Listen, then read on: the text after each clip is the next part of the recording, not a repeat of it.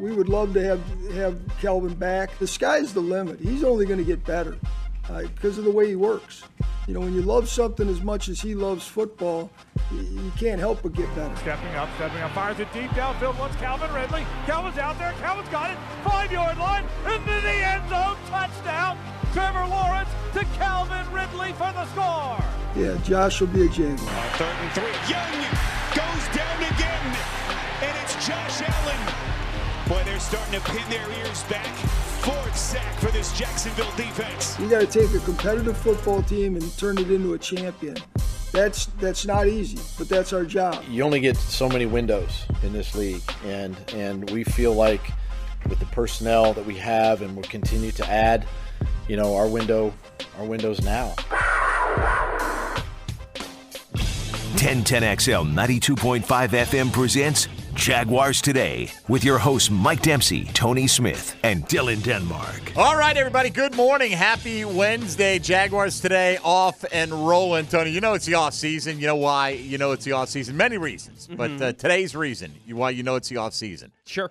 The Jaguars Today program started at 9:59 today. Depending on the flow, and I get it. Look, the guys on the drill are fantastic. Do a great job. I looked at the clock. I'm like, they're going to break. Are they done? What's going on? You know, you get to the off season of football, and you're ready to leave 5 minutes early and hand it to the boys at Jaguars Today. Pockets did offer to do 5 minutes on Baldwin track today.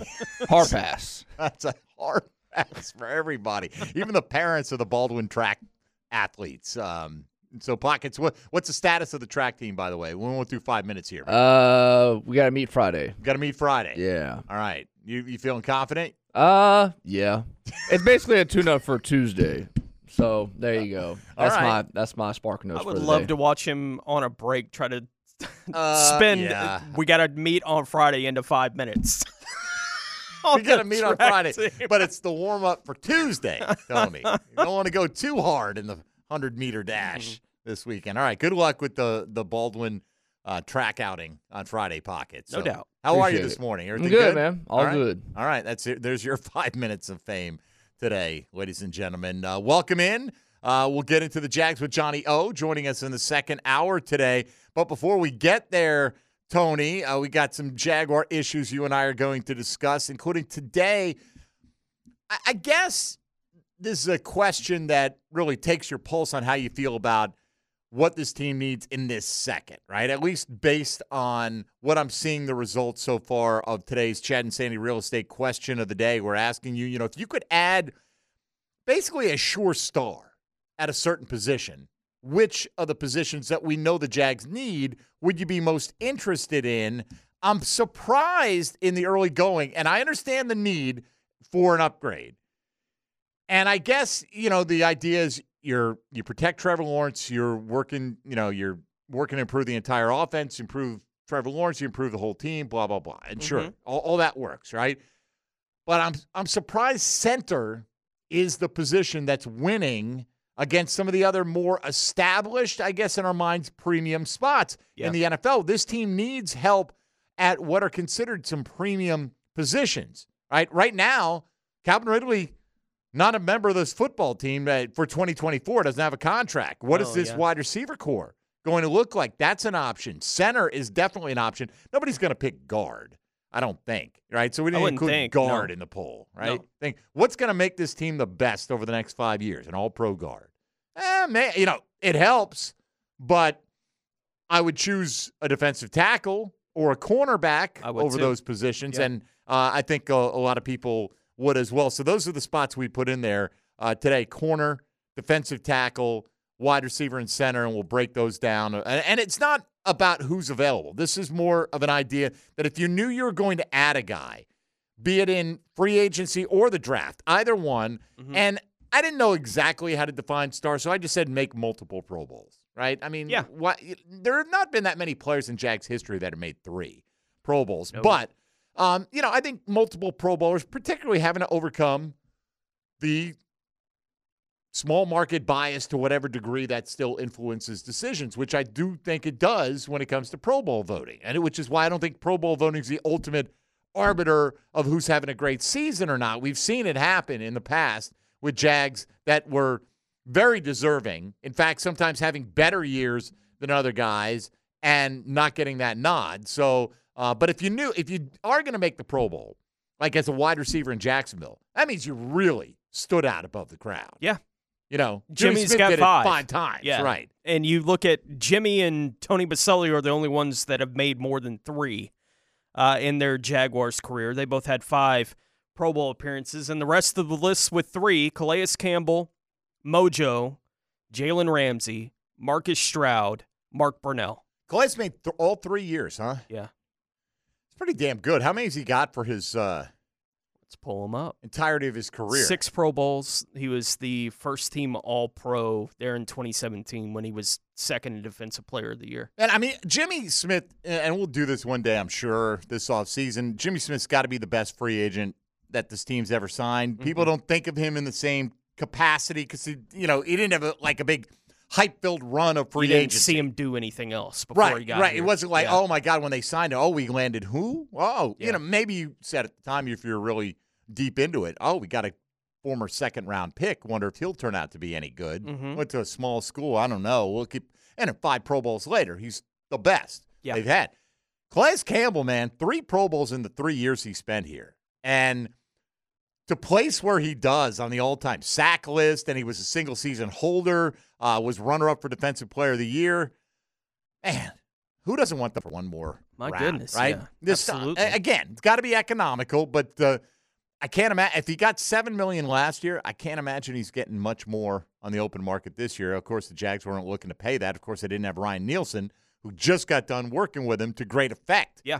Last year. And it's not like there's a big group of Jags that have made 2, right? Like beyond that, Josh Allen joined that group this year. Okay. The only other 2 Jaguars that had multiple Pro Bowls, John Henderson, Montel Owens. Wow. And that was obviously as a special teamer, core special teamer. Kasim Osgood never made one here, did he? No. I think he made a Pro Bowl or 2 as a special teamer. I remember they had he and Montel at the same time for a short while, which. What did they win then? Anything, you know? So that maybe the best 2 Pro Bowlers, coverage guys, at least in the league at that point in time. But so anyway, today you can vote on that, and we can discuss Canada. And this is not, again, it's not about what you're likely to find. Like if you're sitting there and go, you know, who are we going to get in free agency that's going to be a future Pro Bowler? First of all, it doesn't have to be free agency. Just assume the Jags are going to land a star. And if they're going to land a star, which of those 4 positions is it most important for you to see that star come to Jacksonville? Center, wide receiver, cornerback, defensive tackle. And with defensive tackle, generally, if you're making the Pro Bowl as a defensive tackle, you're probably a sack guy. You know, yeah. I would imagine, I haven't gone and done the research on it, but I'm guessing that most of them are the 3-technique penetrating double-digit sack. Absolutely. Types. Yeah. And if you look, again, the debate between all these positions, you can put whatever names you want to put in there. But if you just kept it to Kansas City, right, and you said, okay, you were going to get one of these players off Kansas City outside the wide receiver, I mean, you can look at it, right? Like Creed Humphrey, L'Jarius Sneed, Chris Jones. Yep. Like, which of those players would you most want on your team? I guess there is a big group of fans that would say Creed Humphrey. I would not be on that list. I wouldn't either, but that's okay. That's why we ask these kind of questions. And nobody's saying they don't need an upgraded center, okay? Mm-hmm. It's a question of if you could really get not just an upgrade, but a guy that is a fixture. Right. They need league average at center, and they'll be fine. Like right now they have arguably one of the worst in the league the last couple of years. I mean, arguably the worst in the league depending on what site you want to go to for their metrics. They need an upgrade at center because anything would be better statistically than what they've had the last 2 years with Fortner. Now, whether or not they're going to say, look, Fortner is going into year 3, we believe in blah, blah, blah, blah, blah. Like, that may be the direction they go with it. Doesn't mean any of us have to agree with it. It also doesn't mean, well, they got to go get a Pro Bowl center. Like, I don't feel that way about it at all. I look at it and say, just get better. You just have to be better at the position than you've been, and it doesn't take a whole lot to get better at that position than you've been. Agreed. All right, so in addition to that, we got a few other things today. Pete Prisco compiled his list of the top 100 free agents in the National Football League. I mean, last week we did kind of a top offensive, top defensive, and through the eyes of CBS wasn't Pete. So we've gone through a lot of this ground before, but it'll be interesting to see where the Jags in that mixed list fit in. The Jags own free agents. And then over at NFL.com, they did a couple of pieces, one on AFC, one on NFC, on cut candidates, potential cap casualties. These are people that could bolster the free agent pool. So we'll kind of run through some of those names as well and which would be good fits here, or maybe, you know, you'd like to see the Jags show some level of interest in if these guys, in fact, do make it to free agency. Again, the question of the day today, and we're getting a pretty decent spread of votes, at least in the top three positions that are getting votes on this. If the Jaguars could add a future star, meaning a multiple-time Pro Bowler at one of these positions this offseason, which position would you like that person to play? Center, cornerback, defensive tackle, wide receiver, listed alphabetically. You can vote at MD_1010XL. Don't forget to hit us up at 1010XL Fat Tony and at 1010XL Denmark. Hold my pocket! And, of course, 641-1010 on the All-Pro Roofing phone lines or the text line designed by Lifetime Enclosures. You can also hop in the YouTube chat and share your Jaguar thoughts, questions, comments, and otherwise with us that way. John Osier, Jaguars senior reporter, getting ready to go to the NFL Scouting Combine next week, where we'll see a handful of guys cement themselves, perhaps, maybe. I mean, on the one hand, I'd like to see, you know, a couple of guys not do particularly well, but that could mean that they're not as good as we think they. You know what I mean? Like, certain guys are on the rise, like Jackson Powers Johnson. Seems like right now it's inevitable that he's going in the middle of the first round. Is he even available to flesh out that pool of players, right? The consensus best center in the draft.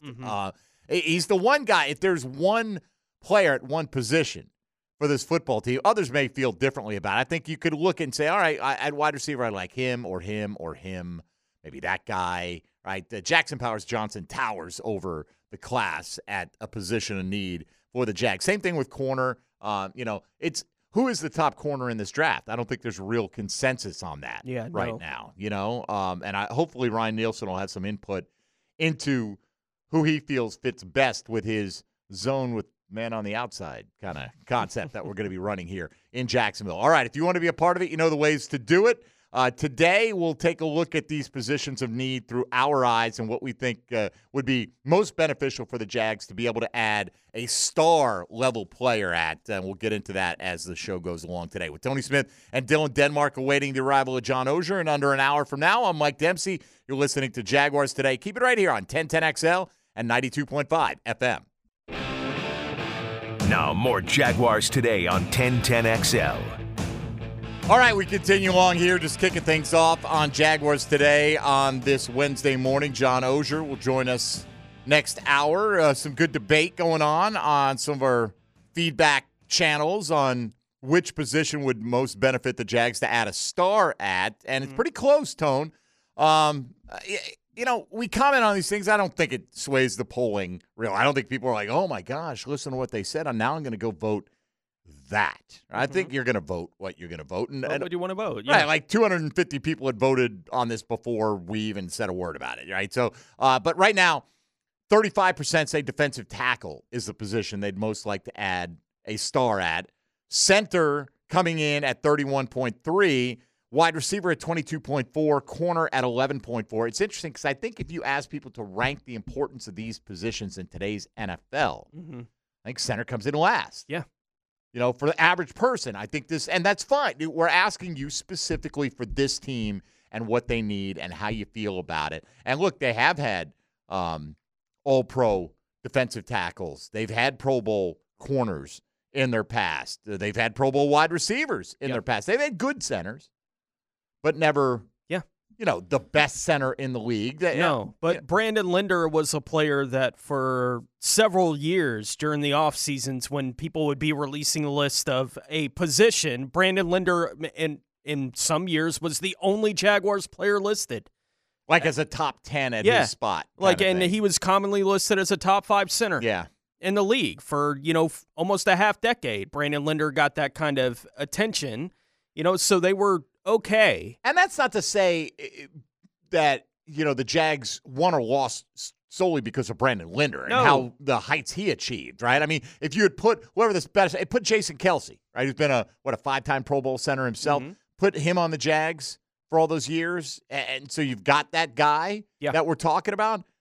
Does that change the Jags' ultimate fortunes? I don't think so. I don't think so either. No. You know, I mean, you can never tell in one individual game, you know, especially when you make it to the AFC Championship game, and if things, you know, we'll focus on one or two plays. Well, he wasn't involved in this play. Yeah. But what if he was involved in a couple of other plays that would have gone better for you? So it's possible. I'm not saying it's impossible. Like, I don't have a problem people voting however they want to vote, but I think the center thing being voted is people are so desperate to improve the offensive line that the offensive line option that is on there is the one that they're going to take. And I understand. And that's, I think that's the one that people want to upgrade most clearly. Most clearly, because it's the easiest to see the upgrade. And they have like such a bad player from a league perspective in that position right now. Fortner is among, if not the worst, as far as grading out at center right now in the entire National Football League.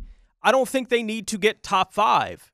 That's the Linder point to me, is that that didn't have a big impact for you having a top 5 to 10 center. It didn't do much for you. He's a good player. Right, and you knew you had a position where we don't have to think about it, right? As long as Linder wants to play, we don't have to think about doing anything at the center position. We're fine at that spot. We got to do a bunch of stuff around it. Corner, defensive tackle, wide receiver. I mean, you get a guy that's a star at those positions, then you can really start building something around those guys. And I think especially defensive tackle on this team, the way it's currently built. Right, you get Josh Allen back in there and Trayvon Walker continues to develop, and you add a Pro Bowl-level interior pass rusher to those two guys. Right, and that doesn't have to mean Aaron Donald now. No. Right, I mean, Aaron Donald is like a Hall of Fame-level guy. Even Wilkins, even if that's the kind of guy you're at. That's kind of what I'm thinking, a guy who can make a few, may make a couple of Pro Bowls still. But in this scenario, would make a couple of Pro Bowls based on his play with the Jags. It would be really difficult for teams to have to deal with those three guys in pass rush situations if they got them all in the field together. Somebody said, this is on the text line, Designed by Lifetime Enclosures, unless Baalke says one thing and does another, I feel like there's a 0% chance he drafts a direct replacement for Luke Fortner.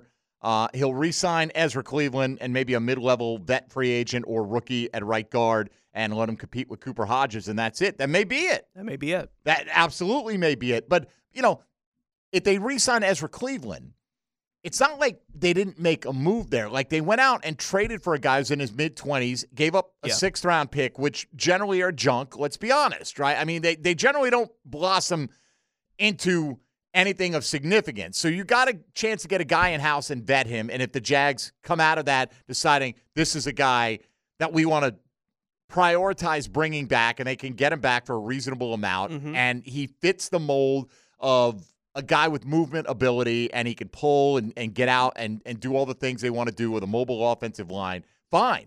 I don't have any issue with that. Pete Prisco, by the way, ranks Ezra Cleveland as the 98th best available overall free agent, which should mean there isn't a great rush to sign him in the initial wave of free agency. Again, I hope this is a guy at the Jags have an interest level. Like, let's get it done, right? I mean, let's knock it out. You should know by now whether or not Ezra Cleveland has interest in just taking the highest dollar figure out there. Does he feel like there's a good fit here in Jacksonville? Is he just chasing the last dollar? And I don't – look, if he wants to chase the last dollar, that's certainly his prerogative. Sure. He didn't ask to get traded here. Some of the names around there, right, on the free agent list, Calais Campbell's at 94, Javon Kinlaw's at 95, Zach Moss, who had a good year there in Indianapolis, is at 96, Jordan Whitehead, the Jets safety, 97, then Cleveland, Kenneth Murray, 99, and Gardner Minshew, 100.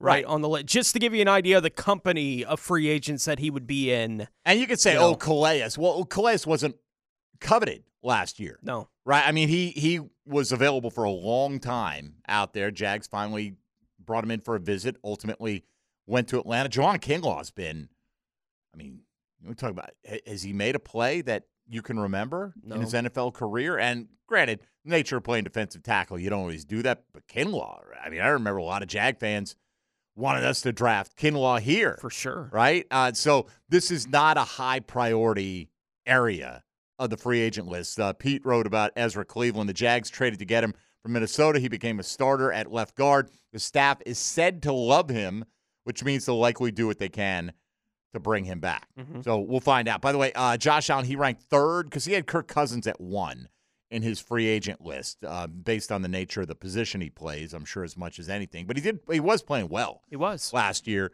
before he tore the Achilles. Chris Jones at 2, Josh Allen at 3. I don't have an issue with that. The top 10 rounds out Justin Madubuike, who's a franchise tag candidate for the Ravens at defensive tackle. Danielle Hunter, who's been as much discussed as probably any player on this program in the last year that doesn't play for the Jaguars or never played for the Jaguars. L'Jarius Sneed at 6. Well, that he could get the tag as well, although, you know, they only have the one between he and Chris Jones. See how they suss that out. Jalen Johnson, the Bears corner, who was another candidate for the tag. Brian Burns, the pass rusher from Carolina. Antoine Winfield, who, again, everything I read is, he is the leading candidate to get the tag for Tampa over Mike Evans, Baker Mayfield, any of those guys. And then T. Higgins coming in at 10, and the top receiver in free agency. Man, it's a pretty decent free agent class, though. If all these guys were to make it out there, it's a juicy top 10. You add Christian Wilkins, Mike Evans right outside, Michael Pittman, all in the top 15, and Calvin Ridley comes in at 17. This is what Pete said about him. Had his moments where he flashed big-time ability with the Jags, but at other times he seemed lost. Had trouble running the right routes. Admitted it was tough learning the offense, which is why he hinted he wants to go back to Jacksonville. Well, I think there are probably a number of reasons why he might want to come back to Jacksonville, but I don't doubt that after being out of the league for a couple of years, Tony, coming in, he did, I don't know exactly how to phrase it. Is it struggle to learn the offense, struggle to always be on the right, in the right spot? You know, again, we don't know, were some of the miscommunications on the quarterback perhaps, but it seemed like a lot of it was on Ridley, the way things played out. Does that significantly improve in year two? And that this is part of it too. Like when you think about adding a player, we'd all like to think we're adding a Pro Bowler, multi-time Pro Bowler who's 22 years old, right? We're going to have him for 10 years. And well, you might, what if you sign Ridley and he makes a couple of Pro Bowls? You know what I mean? Or or you sign a veteran like Christian Wilkins, as we're talking about, who's getting up on 30 years old as well, and he makes a couple of Pro Bowls. It's not necessarily, it's more just what position you like to see, you know, probably for the next 3 to 5 years, make a serious impact on this roster. Yeah, and look, I think it's, I agree that they need to upgrade at center.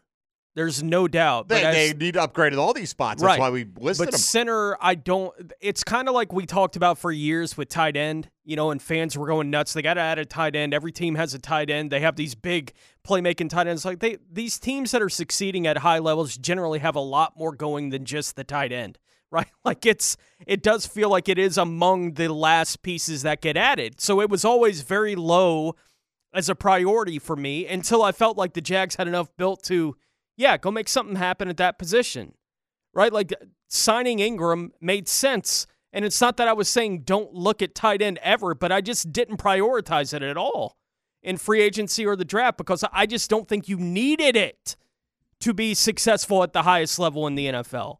I don't think you need a top-level center to be successful at a high level in the NFL. I think you need a guy that gets you in the middle of the pack. I agree. Somebody made the point, the Super Bowl, most recent Super Bowl, Mahomes lost. Sure. They had protection problems. They did. Right? And he's shown he can win. Tyreek Hill left. They've won the last 2 Super Bowls, right? So the protection is much more important. I think they still played in the Super Bowl. But I think Patrick Mahomes skews a lot. I do too. I think, you know, like if we look at it and go, well, they did it this way, therefore this is the way it should be done, right? Well, sure, when you've got Patrick Mahomes. You saw that stat that's making its way around. Average air yards per touchdown. You see that one that was flying around the internet yesterday? Like Tyrod Taylor was at the top because he was thrown deep. He came in. Remember, he's hitting big play. Who was the guy who he resuscitated down the stretch last year? The Giants wide receiver. Was it Sterling Shepard? Maybe before he got hurt again. Yeah. Maybe. Like he had a couple of big, like 70-yard touchdowns down the stretch. Anyway, doesn't really matter. Patrick Mahomes' average yards per touchdown pass, 3.9 on average. Well, they run a lot of gimmick stuff down there, right? And now it does tell you that they put it on Patrick Mahomes, and inside the five, they trust him to make the right decision. That's been an area that's been an issue for the Jags. Mm-hmm. Poor short yardage run game, but also poor decision-making by Trevor Lawrence and poor execution in the red zone. The Jags have struggled in the red zone for the last couple of years generally. The 3.9 number shows me that Mahomes is just a wizard, and the way they designed that offense, they've got so much of that, you know, those little gimmick shovel pass plays in there, and they're so well designed. Like, I think any quarterback in the league could have hit Mecole Hardman for that Super Bowl winning touchdown. That play design had him, he's wide open. Yeah. But, see, I do the Kansas City, they lost that Super Bowl to Tampa Bay, right? Like, I look at that and say, that proves the point. Right, how so? Of the importance of the offensive line as opposed to disprove it, because they're playing in the Super Bowl, right? With the offensive line being what it was going into that game, that, like, it's not like all of a sudden it got exposed that the offensive line wasn't great for Kansas City. Tampa Bay was able to take full advantage of it and beat the heck out of Patrick Mahomes for a day. But he still as they got were playing to that in the point. Super Bowl, right? Right, yeah, like I do think like that is the argument for. Yeah, they had a bunch of stuff in place so they could say, look, we got to figure out something on the offensive line. And they did. To their credit, they did, right? And they've benefited from those adjustments as well, but it's because they have a bunch of stuff built, and then they figured out, okay, offensive line, we got to figure that out now too, right? Like, that's what that felt like to me. It's not, they can't win without that. They already had. Right? Like, it had already happened for them. I hear what you're saying. All right, to play devil's advocate, though, you can go, the difference between KC being a Super Bowl champ and not a Super Bowl champ was the offensive line, right? Like, yes, Mahomes, it was that day. It was, right. And so that's the argument. I tend to agree with your side of it, that you don't have to have a superstar center. It's not saying that the offensive line isn't important. It's saying that it doesn't have to be put as the highest priority. The Jaguars have enough struggles along the offensive line that the interior offensive line being at the top of everybody's to-do list for this team going into this offseason makes 100% complete sense. It still doesn't mean that those are the most crucial players on a roster necessarily, but they're so bad at those three positions right now that obviously they have to focus on improving in there. Who plays center for the 49ers? I don't know. Me either. I didn't until I just looked. Jake Brendel. Yeah. Okay. If you could have told me 5 other names, and I would have been like, oh, okay. I mean, okay, Jake Brendel, sure, I guess. I mean, I don't know if I remember watching the O-line introductions during the playoffs for the San Francisco 49ers. So, I mean, that's you could say, well, but they didn't win it, did they? Okay, but come on. They're arguably the best roster in the National Football League. They're playing for it. And they do have stars, certainly at wide receiver. They have stars. Yeah. At corner, Charvarius Ward played pretty well this year. I wouldn't put him in the star category.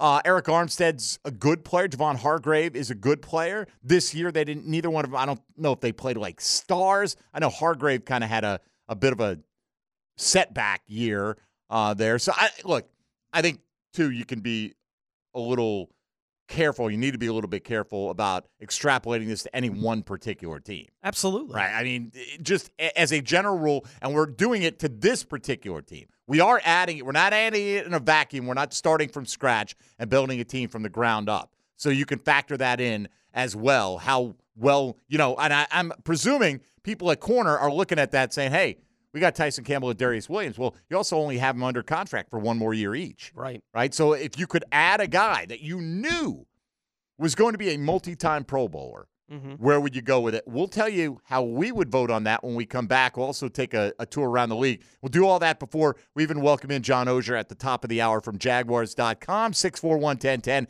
you want to be part of the conversation, you're listening to Jaguars Today on 1010XL and 92.5 FM. Jaguars Today on 1010XL. All right, we'll prioritize how we would like to see stars added to this team. I'll take a star from any position, by the way, or several, right? But if we're just knowing ahead of time that the guy we take is going to turn into a star, multiple Pro Bowls, however you want to really define it, right? I'm just trying to come up with something that, what do you mean by star? doesn't have to have a whole bunch of endorsement deals. I don't care. Just is he considered one of the best at his position for a multiple-year period? We'll get into how we see that for the Jacksonville Jaguars. But first, Tony, why don't you take us around the rest of the National Football League? Now, Gems Around the NFL, brought to you by Beach's Jewelry and Pawn in Jack's Beach. New England Patriots special teams ace Matthew Slater has announced his retirement after 16 NFL seasons. Slater made 10 Pro Bowls and was selected as a first or second team All-Pro 5 times while being a part of 3 Super Bowl championship teams with the Patriots. Baltimore County Police have suspended the investigation into Ravens wide receiver Zay Flowers regarding domestic violence allegations without any charges being filed. The police did say that the investigation could be reopened if more information comes to light, and Missouri prosecutors said on Tuesday that Dominic Miller and Lindell Mays have been charged with murder in last week's shooting that killed 1 person and injured 22 others near the end of the Kansas City Chiefs Super Bowl parade. Dominic Miller and Lindell Mays are both charged with second-degree murder, 2 counts of armed criminal action, and unlawful use of a weapon. They have been hospitalized since the shooting. Jackson County Prosecutor Gene Peters-Baker said during a news conference on Tuesday they are each being held on a $1 million bond. Somebody asked on the text line designed by Lifetime Enclosure, you see the report about Antonio Pierce, quoted as saying the Raiders are going to channel their inner bad boy Pistons persona when they play Mahomes and the Chiefs this year. What he said that got people fired up was talking about cutting the head off the snake, and that's Mahomes. And, you know, it was – I understand what he's saying, right? He like, if you deal with the quarterback, everything else falls into place. But how do you cut off the head of the snake? If Mahomes – even if he's the head of the snake, even if you're not saying – give him a head injury, which is why people feel uncomfortable with some of this language, right? That it goes back to the whole bounty gate thing, right? Cut off the head of the, and the body will fall. Yeah. Right? It's got to be a little smarter about that if you're Antonio Pierce. Like, I don't doubt that that stuff is still talked about behind closed doors. Oh, I'm 100% sure it does. Right? Particularly like in positional meetings and things like that. I don't know if the head coach is getting up in front of the whole team and going, hey, if we take out so-and-so, we're going to have a much better chance to win that game. Yes, you're going to have a much better chance to win that game. It's going to be interesting because I imagine Antonio Pierce will be asked to follow up on this and try to clean up that comment to some degree. Yeah. And I would suspect that either he kind of doubles down or he goes, hey, what I mean is we limit his effectiveness, or, you know, when I don't mean take him out on a stretcher or, you know, by the head. No. I don't mean hit him in the head. And I'm not trying to end his career. No, right? But like, you're trying to end his day. Yeah, you're trying to end his day. It's like hit him hard enough that he's still feeling it on Tuesday, right? Like that kind of thing. You know, it's that's how it works. I'm fine with that. Right, like as much as the league wants to take that kind of language out of the game, like that's never going away. You know, from I think the cut off the head thing is the thing that caught people. I know, because he said it. It's not because it gets said, but it's because he said it publicly. Like that kind of stuff being said behind closed doors in the NFL, I expect all 32 teams have it, right? Like I expect that's the attitude of guys that are playing defense. They're even with the rules changing the way they are, that what they're telling one another in those meeting rooms is, when you get a shot at this guy, hurt him. Right. Right? Like that's the idea. Make him remember that moment, even if it's just for the rest of the game, make him remember that moment. Like, leave a mark when he got a chance to leave a mark. And I don't blame defensive players for having that kind of attitude, but I understand people reacting to it publicly the way they have to Pierce having said it. Right. Very similar to stuff that came out about Greg Williams. Like, that, even if you don't mean anything by like, and, oh, people are soft. Well, it's the world we live in that the NFL is hyper conscious about head injuries and how they treat them, how they're perceived to treat them. They can't do anything about those things being said from one person to another in the building. Correct. Right? Like, can't do anything about that, but the league can say, cut it out. Right? Like, you don't have to say it publicly. Cut it out. We don't need it in the media. You know, you talking about these kind of things, even if everyone knows it happens. Right? It's just, you don't have to say it publicly. We know y'all are going to do what you do. Do what you do. That's fine. All and right. By the way, when you do it, we'll fine you. Right, exactly. Right. And I think this will be, you know, something that is just, if this were in the middle of the season, it probably would go by quickly. And, and I don't know if it's going to have much legs anyway. But, yes, we did see that story that's being talked about a little bit out there. All right, for us, Tony, what spot, if you could add, it sounds like defensive tackle's the spot for you. I tell you what, before you get to it, why don't we make this today's 10-10 take? 10-10. 10-10 take. Now, Mike Dempsey's 10-10 take, brought to you by Leonard Truck Accessories. All right, taking a look at today's question of the day, and plenty of time for you to vote on this if you haven't already. It's really a tight race between defensive tackle and center. Honestly, less than 1% separates them right now. If the Jags could add a future star at one of these positions this offseason, which position would you like that person to play? Center, cornerback, defensive tackle, wide receiver. What is it for you and why? Center would be at the bottom of my list for all the reasons that we've discussed up to this point on this particular topic. Debating the other three, it's pretty tight with me. I think with them having, I would vote wide receiver. You would? Okay. I would. I would vote wide receiver because that's the position that most directly helps Trevor Lawrence among that group. And I look at it and say, in my mind, you know, I say, would I be better if they signed and had the opportunity to sign T. Higgins and Aaron Brewer, right, say in this offseason, right? That's a wide receiver and center to improve both those positions. Or would I feel better coming out of the offseason having signed Creed Humphrey and Darnell Mooney? And I'd feel better coming out of the offseason with Higgins and Brewer because I think they've significantly helped the wide receiver group, and they're way better at center than they were going into the year, and it's an easier position to help, and I do want to help Trevor Lawrence. Like, that is still the focus of most of what I want to do with this team.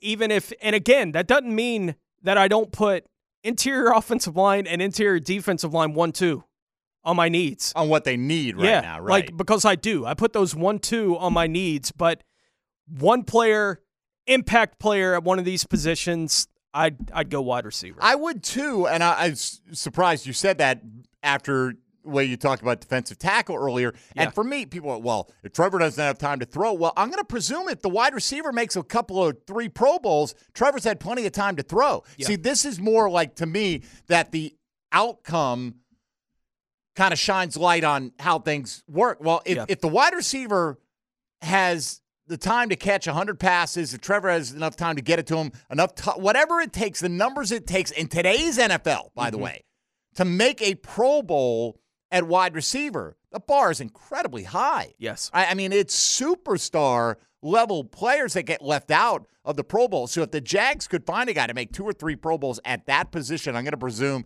that means Trevor Lawrence is super successful. Yeah. Right? And that the offense, in turn now, is super successful. Again, if you can't run the ball at all, I think it's going to be tough to have wide receivers that are consistently Pro Bowl level if you can't run it at all, right? I'm not saying running's not important, and center does impact that, but so does wide receiver. If you've got teams having to back off because you've got explosive playmakers on the outside, that's going to be the priority in the majority of cases about what teams are going to game plan to do to stop you. Yeah. And granted, you know, I don't think looking at current – you can find – examples of Pro Bowl receivers that played on bad teams, okay? You can find examples of Pro Bowl corners that played on bad teams. There are plenty of things out there. Like, I might go corner next on this list. And particularly with Ryan Nielsen, the way he's talking about how coverage is going to result in better pressure, you know, for this football team, that he sees it a little bit. It's a symbiotic relationship. The pressure and the coverage go hand in hand. The longer you cover, the less pressure you need, or the more time you have to get to the quarterback, the quicker the pressure, the less time you have to cover. But he seems to lean on the coverage being the more important aspect of it. I think if you got a Pro Bowl corner, you're probably getting pressure up front, right? You probably, I think they help one another. You're probably getting turnovers. Yeah. You're probably making big plays. So really the positions, and I get the importance of the lines of scrimmage. If you have a Pro Bowl defensive tackle, I think if you don't have the other pieces around, and then granted, he's good enough to make the Pro Bowl, right? Like, I take one of those guys. I take all these positions for sure. No doubt. And while it does seem you got to build your teams on the line of scrimmage, I feel like the wide receiver making those Pro Bowls is the end result of everything working on the offense. That's evidence that things are working to a large degree, or at least that you're capable of scoring a lot of points. Yeah, I would have defensive tackle second on the list for me, right? But I understand the argument for corner, you know, being the position right behind wide receiver there. Like I said, the top three, it's close in my mind, like which way I would want to go with it there, but I do lean towards wide receiver in it. The center thing, as we've talked about, I don't think you have to be great at that spot to be really successful in the league. I think you got to be okay, and I think it's easier for them to find okay there. I think right now we've seen what it looks like with them for the last couple of years with okay at wide receiver, and we spend the entire time saying, when are they going to get a one? Right? Like that's been the conversation in the offense is, well, when are they going to get a guy that can truly be the one? And it's not that the offense doesn't function with the players that they've had in place for the last couple of years. But if you added a Pro Bowl-level wide receiver to what Trevor Lawrence has shown you for the last couple of years, like it does feel like they would take off offensively, to me at least. And corner versus D-tackle, I think the D-tackle thing for me in large part because of how much of a need I think it really is. Like they're not getting any impact at all from the interior. So they need better impact than what they've been getting, clearly. But I think if you're talking, if you added Chris Jones, right, to this group right now, and you had on every down, you had Walker, Allen, and Jones on the field together, I mean, that is as difficult a three-player trio as maybe in the league. Sure. Right, to deal with at that point. What if you added Sauce Gardner? They'd be great doing that, too. You know what I mean? Right? Like, I don't think there's a whole lot dividing those two spots. I would go D-tackle because of how much I think they need that compared to corner, which I think they need as well. That may be third on the list for me. Right now, this is the way center has moved back ahead, right? It's a little swing. It's been This is one that actually we've had some lead changes on, which – usually by an hour into the show, it kind of has settled into, then it's just a matter of what the percentages fall into. But center moves back ahead at 34.8, and 33% say defensive tackle, 20% at wide receiver, 12% at cornerback. That's roughly rounding those numbers off with over 360 votes on that. If you haven't voted already, cast your ballot at MD_1010XL on the X or Twitter platform. We both voted for wide receiver, more for what it indicates is probably happening to allow that person to become a multi-time Pro Bowler as much as anything. So that's how we feel about it. How do you feel about it? You can cast your vote or let us know at 641-1010. John Osier from Jaguars.com, their senior writer, will join us. Coming up next, you're listening to Jaguars Today. Keep it on 1010XL, 92.5 FM. Oh, No's with Jaguars.com's John Osier. Brought to you by Kingfish Pest Control, proud partner of the Jacksonville Jaguars. On 1010XL. We got Johnny O in the house. Hello, John Osier. Mike, how are you? I'm Tony? Well. How are you? Good. Yeah? Getting ready to go to the Combine next week? Yeah, I'm leaving Monday. Coming back Friday. Kind of sneaks up quick, it feels like. It does. It sneaks up the quicker. With a condensed Super Bowl now. I mean, not condensed, but stretched it out. Being a week later than it was three years ago. Yeah, with the extra week in between. Yeah, and then at some point, if they add a game, which I'm assuming at some point they will. Yeah. The other thing too now, with the college playoff, even if you are not one of the bottom four teams that make it in, right, you get eliminated.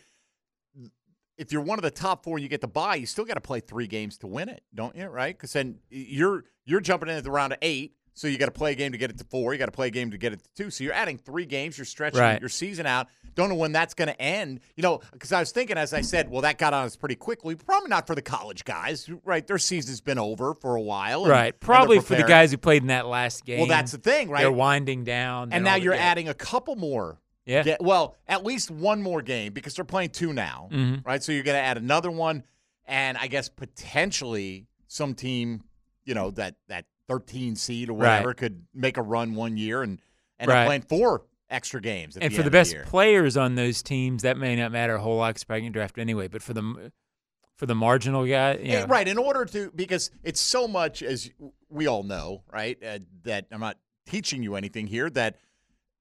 It's almost like its own thing. You know, right. Like, who's really good at the combine, who's really good at football are not necessarily the same thing. And the teams that separate that the best. That can figure out, right? Because there are, if there were no benefit from doing it, they wouldn't do it. Right. There's certainly a benefit to seeing these guys, I think, sizing them up side by side, see who's got that competitive nature, you know, do the medical checks and all that stuff as well. The competitive nature stuff is really important. The medical checks remain the most important to football people. That's what they all say, right? And you have the same, they have your people. It's everyone, like if I come in with a pre-existing injury, right, everyone's medical people can. Kevin Kaplan explained this to me a couple years ago, and there are, with medical stuff, there are teams, I believe, that share the workload, share the information. Just because they need to get eyes on all players. There's like a pool, right? Yeah, pool. I think, and forgive me if I'm wrong, but I think there's various teams are in different pool. Like 7 or 8 teams would work on, together on their guys. Now, all those teams eventually cover all guys, if that makes sense. I mean, right. So instead of doing 32 medical checks, maybe you do 5. Something like that. You know what I mean? Like if there's a group, if you're not in that group of 7 or 8, we're not giving you that info. Right. And it can be, I believe, where if most of the medical checks, 85% of the guys, okay, fine. But then every team does have the ability to bring a guy in for a later medical check to check him out himself. But in terms of getting the, I guess, the raw, the first wave gathering on these guys, trying to get 330 medicals on these guys. Teams do work together on that. And there's obviously, if you're working with those teams, there's an implied trust that you're, with medical stuff, you're helping each other out pretty transparently. All right. One of the things that happens at the Combine in these league-wide gatherings of personnel and front offices are that you'll have agents and general managers mingling, sometimes unofficially and, ahead of free agency. Right. Oh, my gosh, could they be discussing what's going to happen in free agency? No, that's not allowed. But we all know it happens, right? But it also happens that sometimes you get deals done because the proximity and the ease of being in the same place with the same people. Well, there's also, hey, I'll meet you at the Combine. Yeah, exactly. I'll see you Thursday for lunch. And face-to-face can be a different dynamic than on the phone. So do you have any sense whatsoever, like for all we know, since Trent Baalke had his press conference like 3 weeks ago, could have talked to Josh Allen's reps every day, could have still not talked to him, right? We don't have any sense yet, right? I honestly don't know, and that's in my experience with, different teams that, Colts and here, it's not unusual not to know, meaning but would you think it would be unusual to not have had that contact? Like, I would say it would be by now. Right, by now you'd think at the very least. Yeah, I would hope Trent Baalke would have shortly after that reached out and said, "Hey, look, we both know we're going to work to get something done. You want to be here, I want to be here. Let's make sure we sit down in Indianapolis or something along those lines." The way or reach out and say, "Hey, the way I do this, just to remind you, I'm going to dedicate these 2 weeks. It's going to get done at a deadline. That's always what it is. That's my philosophy." I haven't talked to Trent specifically about that, but yes, a conversation could be had very early on after that, whatever it was, blow up, misunderstanding, to get that line of communication right, and I get it right again. Whether that's happened or not, I don't know. So, as of today, and we're not holding you to inside information, just your feeling is what? Do you think it's like an Evan Ingram situation where they get a deal done, but it's not until after, the draft and sometime over the summer, or something else likely? Yeah, I think there's a good possibility of that. I don't want to say I think something either way because I honestly don't know. My gut is that a long-term deal probably doesn't get done by the time it's time to tag. But that gut really isn't based on very much. I mean, it's probably based on the fact that we haven't heard anything yet, mm-hmm. and that not having heard anything yet may not matter, right? So I would guess it's a tag and sign later, but that's a guess. All right, so assuming that's your guess, which mm-hmm. I think most of us feel that way at the moment, right? What odds do you put on Calvin Ridley being a Jaguar?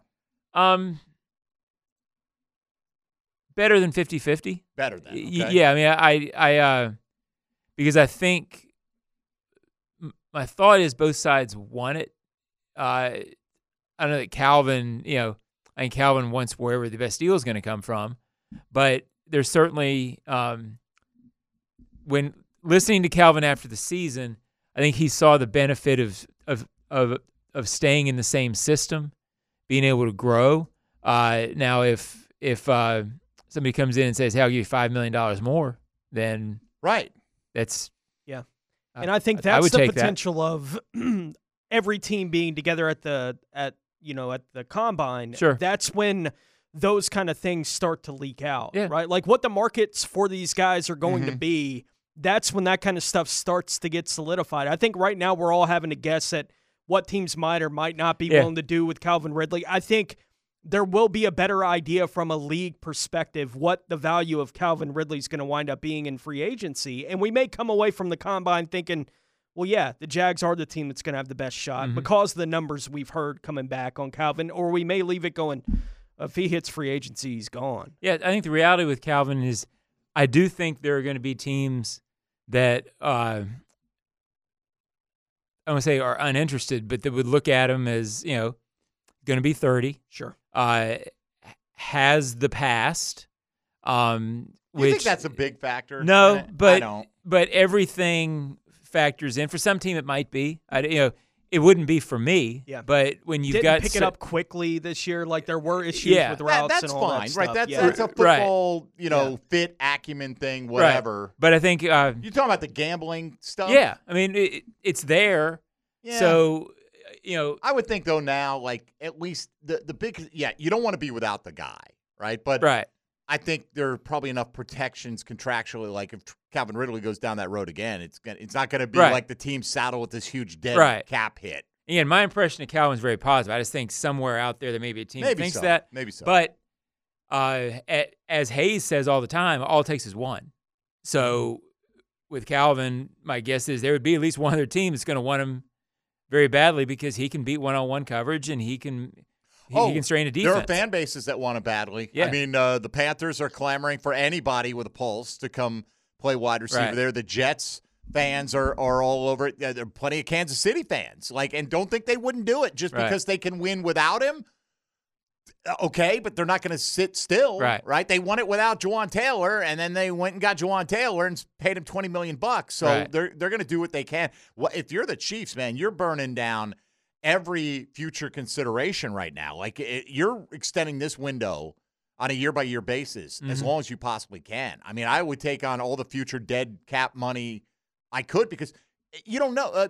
They need to? They just right, but here's the thing. A year from now, if let's say they win it again. Mm-hmm. Andy Reid, does he stay? Or does he retire? Maybe he does. Right. Does Travis Kelce retire? The fundamental nature of the pieces around Patrick Mahomes could change yeah. significantly, right? And right now, I don't think they'll fall out of competitiveness. As long as they have Mahomes, they're going to be competitive, right. but still need a couple of other alphas yeah. to help you along the way. Yeah, without Kelce, it's a different. Kelce, Chris Jones, right? And how many years will Chris Jones continue to play at this high level? Sure, as well? And that's all I'm saying. Any drop at that position is a big drop, right? So. And for them, everyone says, well. The ultimate goal is to win the Super Bowl. Anything else is disappointment. They're truly in that position now. Sure. It will be devastating to them to not win three in a row. It just will, because what else is there? Right? I mean, they know they have a team that's good enough. Yeah. In fact, on paper, I bet you the Chiefs are better on paper going into 2024 than they were going into 2023. Yeah. I think we'll feel that way sure. about them at least. Yeah, because they got whatever was hampering them early. You get the idea they figured it out right. and are now peaking again, right. which now, happens. I say that if they lose L'Jarius Sneed in free agency because they prioritize Chris Jones, maybe it won't be that way, but I think they'll add a couple of pieces that they don't currently have as well. Well, Mahomes clearly got offensively figured out enough. So, yeah. We were talking about it earlier. Isn't it crazy? The list that was going around of the average depth of touchdown throw for, like, all the starting quarterbacks in the league. Like, Tyrod Taylor's average touchdown went for over, like, 23, 24 yards, right? Because he only played a little bit. Right. Some bombs at the end of the year came in, whereas Mahomes' average touchdown throw is 3.9 yards. If they just drove and then got in there, right. 3.9, though. I mean, 3.9. Yeah. And most people in the league would say it's harder to throw those short touchdown passes because the red zone shrinks. But Trevor was high on the list in terms of, like, the depth. And you think, well, that's in part because of the red zone struggles, right? You're not balancing it out. It's kind of like with Fred Taylor, the whole, we love that 4.6 yards to carry. Wish he had a few more touchdowns. Well, if he kept getting the ball at the goal line, that 4.6 is probably coming down a little bit, too. So there's some give and take with some of the numbers. All right, the question of the day today, presented by Chad and Sandy Real Estate, and there's a great response to this on Twitter from one of our listeners out there, one of our regulars, and I'm going to read it when we come back. We're debating if you could add a player at one of these four positions, being center, corner, wide receiver, defensive tackle, and you knew that this player would be a multi-time Pro Bowler, a star, whatever, however you define star. They're going to be a star for you in their Jaguars tenure. Which position would you want to add that player? Tony and I gave our thoughts. John will give his when we come back. And really, I just thought somebody put this argument in a great nutshell in terms of some of the results we're seeing right now. I'll explain when we come back on the other side. But right now, center still holding it down at 35% to 33% for defensive tackle, 20% at wide receiver. Yes. No. Well, hey, that's what they're saying right now. 20% at wide receiver and 11.5% at cornerback. John will not go with center when we return. Fourth. So. Yeah. And that's where we are, too. But I think that's what it goes to show you is how down people are on Luke Fortner right now. You know, and look, could they stand upgraded center? I think they could, right? And would that help the run game and the pass game over the course of 10 years? That's what you're, okay. I mean, they went to the playoffs with him 2 years ago. You could have Jason Kelce, or you could have Devontae Adams. Jason Kelce had more team success than Devontae Adams. You know, I mean, you can make the argument, but it's not like Jason Kelce's playing in a vacuum in Philadelphia either. They've got some pretty good wide receivers and quarterback and all those things that go with it as well. All right, so continue to cast your votes. John will mock them when we return in just a moment, perhaps or perhaps not. But regardless, we'll discuss that a little bit deeper on the other side. You're listening to Jaguars Today. Mike Dempsey, Tony Smith, John Osier, and Dylan Denmark on 1010XL 92.5 FM.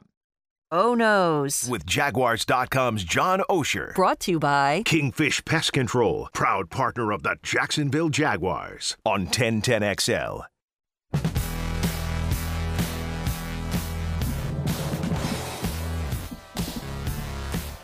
All right, every year we look at the NFL draft and we try to decide who are the 32 players going in the first round, whatever, right? But generally, we hear that on every team's board, they may have, say, 23 first-round grades on guys, right? So if you have the 25th pick, you're hoping that a couple of guys that you don't have first-round grades on get selected and you get a first-rounder. And that's why sometimes teams will not trade out of a spot, even though we sit there and go, man, you could pick up this, this, and this. They feel like they're dropping out of a tier of players, right? So that means that you've got a certain amount of what any front office would consider to be potential stars available to you, right?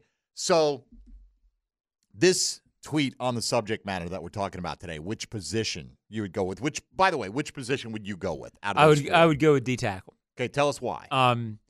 Because over the long term, I guess I just keep thinking Aaron Donald syndrome where – see, now that's the thing, though. Couple of Pro Bowls doesn't mean you're Aaron Donald either. Well, true. Right? I mean, like a star. Aaron Donald's Hall of Fame first ballot walking guy. Okay. Well, and so I think that's a higher tier even, but okay. I mean, I'm gonna answer it based on that he's going to be a two or three Pro Bowl and and an 8-year really good player. I think that stabilizes so much of what you want on the interior. Now, I'm assuming this guy can get you a little pressure as well as stopping the run. If he solidifies all that, it helps so much else defensively, and you can count on it. I would take that by a hair over wide receiver, but I also wouldn't have a problem if it went wide receiver over. I think those two are far and away the two best. I might go corner. Two choices, honestly. Yeah. And I would probably over defensive tackle. I think they're clearly the three top ones that we're kicking around, although that's not what the poll indicates. And a lot of fans, I think, are just feeling that we need to upgrade from Fortner. No one, again, is saying we wouldn't like to upgrade, but if you upgrade it to middle of the league, that'd be a significant upgrade for the position. As you pointed out as we're coming out of the break, they made the playoffs. Luke Fortner played every game, every snap a couple years ago, and they were a playoff team. And they had a winning record again with him basically doing it this year. Again, not that you wouldn't – would they have been a playoff team? Would they have gone deeper? Maybe they would have. Sure. But here is this from Baxter Hill 3 on Twitter, who interacts with the program a lot. He goes – and this is part of the conversation reacting to other people arguing for center. He says, not disagreeing they don't need a better center. I'm disagreeing that superstar center is more important than any of these other three options. I don't think you'd find a single scout, GM, head coach, et cetera, that would pick center over wide receiver, defensive back, defensive tackle. Hell, I'd take tackle before center. I'm sure he's probably talking about offensive tackle. Sure, But and you think about it, you almost never see a center go in the top 10 of the draft, right? I'm not sure there has. I mean, it's been a long time if it has been. Right. So this year. Is Marvin Harrison the best player, or is he the best player at one of the perceived impact positions outside of quarterback, right? Marvin Harrison Jr. is expected to be taken either by New England or Arizona at 3 or 4, either after the first 2 or first 3 quarterbacks come off the board, right? So you're maybe 3 wide receivers in the top 10 this year, even with a bunch of quarterbacks going, right? Never a surprise to see a star defensive tackle amongst the top 10 picks. Corner as well. Right? By the time the Jags pick, there could be 3 or 4 corners off the board this year. We're debating. Now, maybe Jackson Powers Johnson just isn't as good relative to his position as these other guys are at theirs, but he is seen as a consensus number one guy at the position, and the earliest I've seen him in a mock draft is 15. I think. Right around where the Jags will be picking in the middle of the first round. And it would be surprising if he went higher than that. Right. Yeah. And I think that is the simplest – right, the NFL doesn't value that position more, knowing that if you're picking in the top 10, you need to be finding – and that's been a problem for this organization, but you need to be finding a star, right? That's where you get multiple times stars on affordable contracts for the first 5 years of their career. And if you can hit those, it's amazing. You're allowed to occasionally hit on those picks.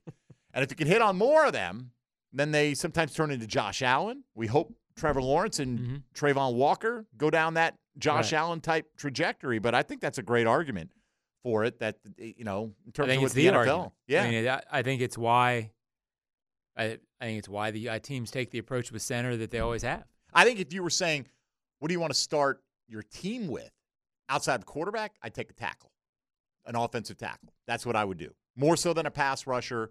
I want a guy – because I do want to protect that guy. Yep.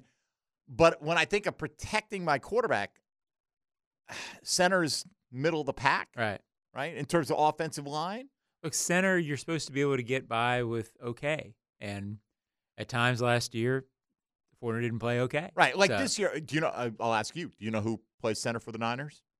I do not. Jake Grendel. Well, you had to look it up. I was going to say Jake Grendel. I know you were. It was right on the tip of your tongue. But... you know, if you go back a year, you're like, well, wait a minute. You got Creed Humphrey for Kansas City, and you got Jason Kelsey for Philly. Sure you do. Yeah. But you probably had – yeah, you also had Chris Jones. Yeah, they're both great players on teams that are filled with great players. Right. So it's not – right. Well, they're not center-centric. Were they – Creed was not the MVP, right, of the Super Bowl. It was Mahomes, right? Correct. Right. Well, I think we'd all take Mahomes, right? Sure. By the way, you know, Creed is the only other player on the offense that touched the ball on every play. Well, This guy. Yes, he is. You're absolutely right about that. It is what it is. You're right. And by the way, I'm looking at draft history. As far as I can tell, the last time a center went in the top 10 was 1968. What? Hold on. Ranieri. No, Bob Johnson. Bob Johnson. Was Ranieri a tackle? Yeah, Ranieri is a tackle. Was he? Yeah, right. Went second overall to the Cincinnati Bengals out of Tennessee. He's a good player for a long time. Yeah. Okay. Yeah. I had his football card. Did you? Yeah. All right. I've got an O.J. Simpson football card from way back in the day somewhere. I was never, like, into collecting the football cards, but I just have a random smattering of cards. I was for a bit. Yeah, I was much more into the baseball thing. I got a few oddball basketball cards. I got a lot of good basketball cards. Do you? Yeah. All right. I had some golf cards. Remember when they did golf cards, trading cards, back in, like, the late 80s? I do. I got a necklace from that series. Did you? Yeah. I got like that whole series. I don't know what they're in some, a plastic container in the attic. I'm sure they were ugly cards, but they were ugly cards. Yeah, right? Like the little orange strip kind of cheaply made. Yeah. I felt like right. I think it was a Fleer product. I think maybe it was. I think, but I'm not sure. It was. I like the Fleer baseball cards. Some of them when they came back, like the 81 series, was fun. 81, I had the complete set of 81. Oh, so did I. That was gonna be worth 81. The Fleer, Donruss, and it was the first time you had the big three back in action in a long time. I had them all. I thought they were gonna be worth a fortune. They're not. Yeah. All right, memory lane. If you want to get in, 641-1010. Take our final break. Come back. Take a look at this poll and some of the responses to it, and talk about what the franchise tag next couple weeks is likely to look like for the Jacksonville Jaguars, including who's likely to be available out there. Pete Prisco's top 100 will roll through just a few of the highlights of the top 100 free agent list when we return in a moment. With John Ogier, Tony Smith, Dylan Denmark, I'm Mike Dempsey. You're listening to Jaguars Today on 1010XL 92.5 FM. Nobody knows the Jags like Johnny O. O knows. Brought to you by Kingfish Pest Control, proud partner of the Jacksonville Jaguars. On 1010XL. I mean, look, I understand this sentiment. I see a lot of it. All right, this on the text line, designed by Lifetime Enclosures. Do we really trust Trent Baalke in the upcoming draft to fill our immediate needs after what we've seen last year's draft produce? Does it matter if we trust him or not? He's going to be the guy pulling the trigger, man. I never understand that question. Did you, damn. Like if we realize, almost said it, we don't trust him, that Shad Khan's going to go, wait a minute, they don't trust him, we're going to change. Nothing. He's the GM. Right. Whether we trust him or not to make the pick, here, let me ask you this. Did you trust him last year to make 2 trade downs in the first round, get the guy that he coveted anyway, have that guy turn out to be the best rookie at his position, and have one of the picks that he picked up turn out to be Antonio Johnson? Did you trust him to do that? Because he did it. Right. I mean, I get matter, it. Though. And you could say, well, you also did this with Brenton Strange. I get it. Show me the GM with the perfect track record. I'm not saying Baalke's the best of the lot. He's what you got, though. You can sit there and go, I'm not going to care because Trent Baalke, and that's your prerogative. Right. But I'm doing that. And first of all, I don't have that choice. Right. Host a Jaguar show. Can't just not talk about the team. You know, like, he's the GM. Right. I get the question all the time, too, but there's not – right.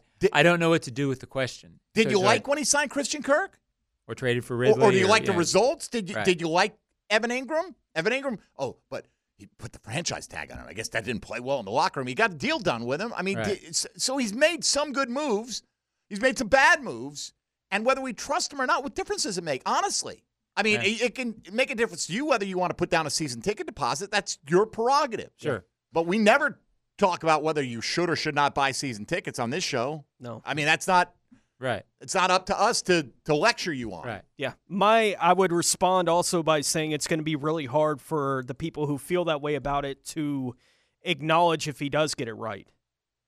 You know, it'll be that wasn't a Baalke pick. That was because I see it all the time. They'll put it in whatever area they need to keep the Baalke stink spin rolling. It's like politics, man. If the other candidate brings up an idea you like, all of a sudden you got to readjust whether you really like that idea. Like, I get it. We've all made our positions clear on Baalke. Like, you're not going to convince us that we should be in favor of him not being the GM. Agreed. Right, and should we not talk about what moves might need to be made for this team, whether we trust him or not? Have agreed for a while. He's the guy making the picks. We'll discuss what we think the thought process could be or should be going into this, and if he doesn't do it, then he doesn't do it. Like, he's the general manager, and we'll react to all of those things as they happen, but, you know, people can deal with it in whatever way they choose to, and it seems like a bunch of people are going to choose for it to be, well, we're going to stink anyway because that's the guy doing it. Okay. It's your prerogative. You can live that way. You know, for the question of the day, somebody says, I'd take a John Henderson all day, not Aaron Donald elite, but 2 to 3 Pro Bowl guy. We would too. Yeah. Whether, no matter what position we voted for, we'd take Creed Humphrey. We'd take Jason Kelsey. Would you take John Henderson over Jimmy Smith?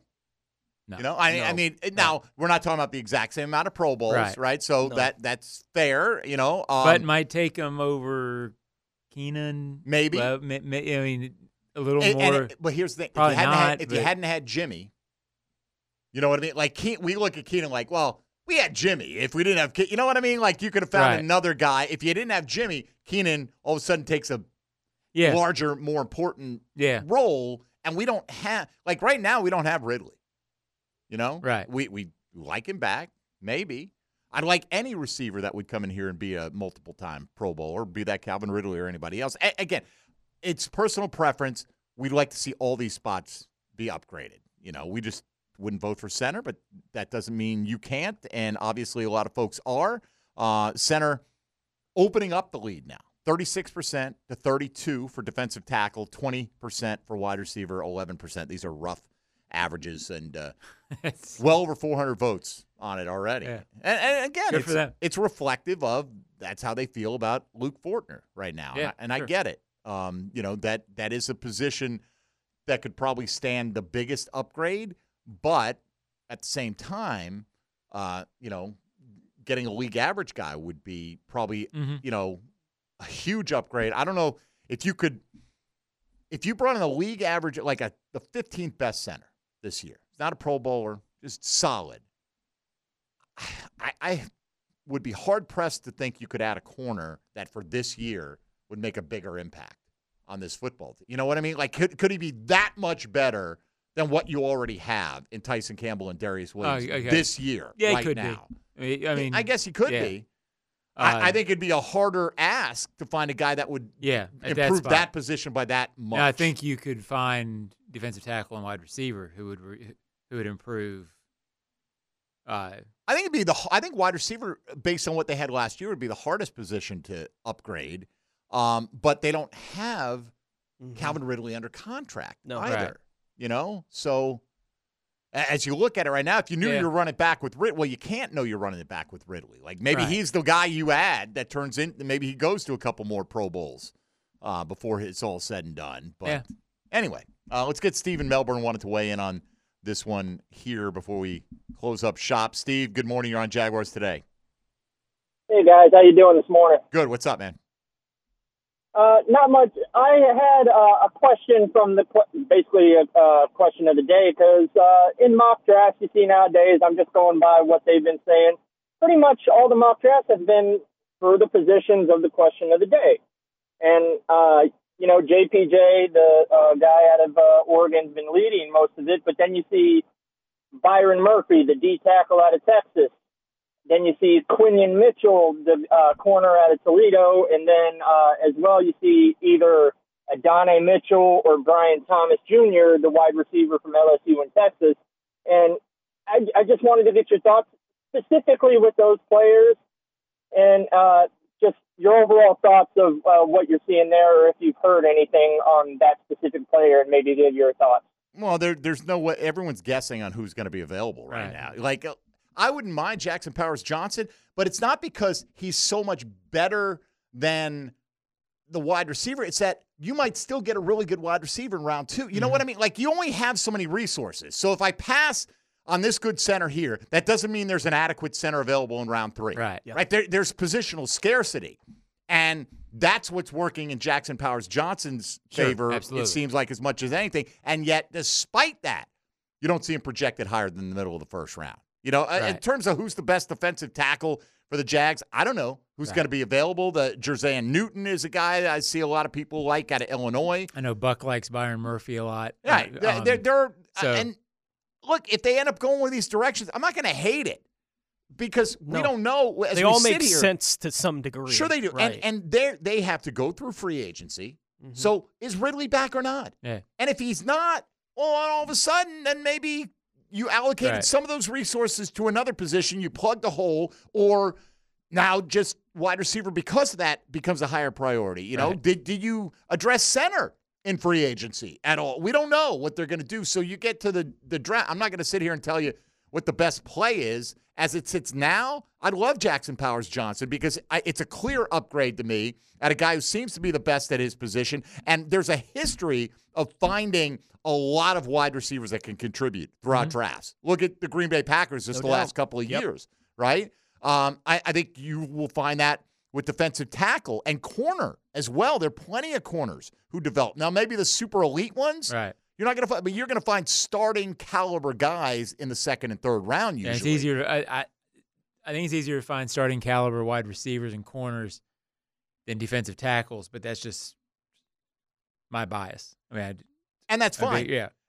And that may be the case. Okay, but I think we all, and part of it is it's not just which one's going to be a star. Even if you thought, I would think there would be plenty of times when GMs would take these other positions over center, even if you thought that center is surefire, can't miss, going to be one of the best centers in the league. No doubt. They don't prioritize that position like they do these other spots. So it's tough even to look at, you know, Prisco's got his top 100 free agents list out there because I feel like most of the top 10 is not even really going to be available. Like T. Higgins, you know, maybe most of the top 15, honestly. Right. I mean, and some of them we're not going to be in on anyway. Even if Chris Jones doesn't get franchise tagged, I don't get any sense that he wants to go anywhere but play right in Kansas City. I mean, he said he wants to run it back for the next 2 or 3 years. Right. Don't know how realistic that is. And figure, and we're saying, too, I mean, if you're Kansas City, man, why you're not going to try to save anything. You're just going, you know, all out. Mm-hmm. 3 in a row, never been done before. Yeah, go down in history. Yeah, go for it. Right, go add Calvin Ridley. That's what they're thinking, right? Yeah. Go add T. Higgins. You know, find a way to pay L'Jarius Sneed, to pay Chris Jones, to add an impact piece as a pass catcher. In our down year, whenever that happens, we'll just be competing to try to be a wild card. Won't that be a shame? Right? Like, that's probably the way they feel in Kansas City while they got Mahomes playing at the level he's playing at right now. It's like, yeah, we're going to be a playoff contender every year. Right now, we're a championship contender, and we have a roster that we know can do it. Let's go for it. 3 in a row. Why wouldn't you? All right, this is a different question. Like, if you knew a guy's going to be a star is what we asked today. Okay, you don't know. Like, Justin Madubuike, is he going to continue to play at this level? Right. You know what I mean? Like, I don't know if he's going to continue to be a star. Pete Young had a breakout season. Would I like to add him? The arrow points up. Yeah. We'd love to have him, right? Like 12 and a half sacks, he'd be great. Would you rather have him or L'Jarius Sneed? I feel like I know more about L'Jarius Sneed, that I have a higher confidence level. It's a different question, right? Sure, if we knew they're both going to be great, then you can make the argument for one. I want, you know, part of it is you just don't know who's going to be great. You got to project a lot of this stuff, and you got to sometimes find the guy that has not come to that level yet. Right, it's all projection. I like Madubuike? Yeah. Over Sneed? I do. I'd take Sneed, man. I would. I'd probably take Sneed too. It's just and again, they both impacted. Assuming they're both going to be good. Sure, and that's the thing though. Right. We don't know if they're both going to be. And so this is a little bit different. Much more consistent. Do you think, based on comments, and I don't know how much say Ryan Nielsen will have in anything in terms of team building, John? I would hope they would at least ask him how they feel like certain guys will fit with what his vision is. But he seemed to talk about back to front, you know, where the coverage is going to help the pass rush as much, if not more, than the pass rush will help the coverage. They're always going to be linked. But since that time, I know a lot of folks, I hear Hayes talking about it, John Shipley tweeting about it, I'm sure they're not the only ones, who think that corner has shot way up in the priority list for the Jags based on what Nielsen said about how he wants to run his defense. You agree or not? Yeah, my thought on corner is it's a priority as much because of their circumstance than as their coordinator. And what I mean by that is this. Darius and Tyson are both up after this year. So it's if they pay one, I mean, I'd be surprised if they paid Darius at his age. You're not going to pay both. And if you need quality there, then at some point, you know, a first-round corner makes sense. So to replenish that in advance of losing one of those guys, I think makes sense. If it's a guy who fits Nielsen's scheme, then I think it makes even more sense. Yeah, I think so. Right, obviously he's got to fit the scheme and everything. And it's funny, though, you know, like you lean into a coordinator's vision of the team. And you have to a certain degree because he's been brought in. But at the same time, you know, Ryan Nielsen will acknowledge, like most of them do, I got to tailor what I do to what I've got. You know, if you got this, just it's interesting. Sometimes that's a little overplayed because we're finding topics in the off season, and you want to always got to fit this guy's scheme. And in reality, the good defensive coordinator, I mean, the good coordinators adjust to what they got. Let me look at this real quick because this is interesting. Cristiano brought up rather have the receiver, like we said, because if you have the Pro Bowl receiver, you probably got the Pro Bowl quarterback to go with it. So let me look. Let's see if we agree with that. Tyreek Hill in Miami. Yep. Tua is a Pro Bowler. Yep. But I think that was somewhat by attrition. Amari Cooper, well, they had four different quarterbacks thrown to him. Well, no, Tua was one of the top three vote-getters in the AFC. Okay. Like, he was the one that played in the Pro Bowl. That was the only that one actually got that selected. Actually got selected to the Pro Bowl. Keenan Allen and Herbert is good, but he wasn't the Pro Bowler this year. Not this year. Jamar Chase played half the season with Jake Browning and put up some pretty good numbers when Jake Browning was in there. On top of that, that was in the AFC. For the NFC, see, I got this real quick. CeeDee Lamb, okay, you got Dak. Mm-hmm. You got A.J. Brown with Hurts. Mm-hmm. Mike Evans and Baker, you know. Yeah. Puka at Stafford. I mean, Stafford's good, but at a certain point, they're not all Pro Bowlers, right? Amon-Ra St. Brown, again, Goff has been good. Right. Is he great? Yeah, quarterbacks who are at least playing well. And DK Metcalf, well, sure. They're playing, and they elevated, but I don't think it's necessarily like Devontae Adams has been phenomenal the last couple of years with the numbers, and it hasn't seemed to matter who his quarterback is, you know? No, I do think, look, as long as Jamar Chase is in Cincinnati and Joe Burrow finishes seasons healthy, he's probably going to be a Pro Bowl selection. Oh, right? I don't like disagree with you. That's the feeling with that. If that's the way you want to go at it, I can understand it. It doesn't mean it's guaranteed, though. I mean, in those, you know, what you just went through says that as well. It's not guaranteed. Yeah, they point out Nakua was a sixth. Sure, he was. And if you knew he was going to be a multi-time Pro Bowler, he wouldn't have been a sixth. Right. Right? Yeah. I mean, they got luck. Sometimes you get lucky, like you do at center or defensive tackle or corner, and sixth-round picks turn into stars. And, man, we could use a few of those. All right, let's say hello to XL Primetime. Now, the 2-minute drill, brought to you by Tire Outlet. Tire Outlet is now hiring. Visit tireoutlet.com/careers, equal opportunity employer. Mia O'Brien is here. Hello, Mia. Hello. We are today asking if you could add a player you knew would be a star, multiple-time Pro Bowler, at center, corner, wide receiver, defensive tackle. You can only have one. You get a no-doubt star. What position are you adding for the Jaguars? Center, corner. Wide receiver, defensive tackle. Does it have to be a specific player or just like this guy's a star? You're going to get a star at that position. I would say, for the purposes of this team, I would say center, actually. Really? Yes, because all I keep being told is that the identity of a team and the core of a team is built from its front three on the offensive and defensive line, especially those interior three. I think I've heard that from every former coach, every analyst, every former player we've had on XL Primetime. Then why don't they take those players higher than these other players in the draft? That's a great question. All right. I mean, Tony just looked it up. The last time a center went in the top 10, 55 years ago. Yeah. I believe it. I mean, the fact that Brandon Scherf, who was playing tackle at Iowa and projected to play guard, went, 6th overall back in 2015 or 2016? The fact that Quentin Nelson went 6th overall to the Colts was largely because they had such holes and also they were considered, quote-unquote, generational talents at that position. And this year, the talk is at least very easily see three receivers in the top 10, even though there are a lock to be at least three quarterbacks. In the total, out of seven other positions available, you're likely to see three receivers. You're probably going to see a defensive tackle. You'll probably see a corner or two when it's all said and done. So, anyway. I just think it's a stabilizing force. And I do think you can find value on day two or day three at that position. But I think if you can figure – it's kind of like the quarterback position, but we don't really talk about it as much. If you can figure that position out, that helps a whole heck of a lot. You can figure out your wide receiver situation. You can have an alpha number one, but ask Justin Jefferson, you know, if he's getting bracketed. Who's Minnesota center? Garrett Bradbury. Okay, who's better? Would you pay more? Who would you think? Oh, Justin Jefferson. Yeah, Justin Jefferson for sure. How come?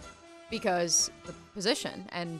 But you just said the Jags. Dang, this is a good argument, man. It is. Right? Well, I just, you know, I mean, I just. So I take it you. We're not. Center would be last on our list. Yeah. Okay. It's just like you have a league average guy, you're fine. Yeah. Generally, you know, I mean.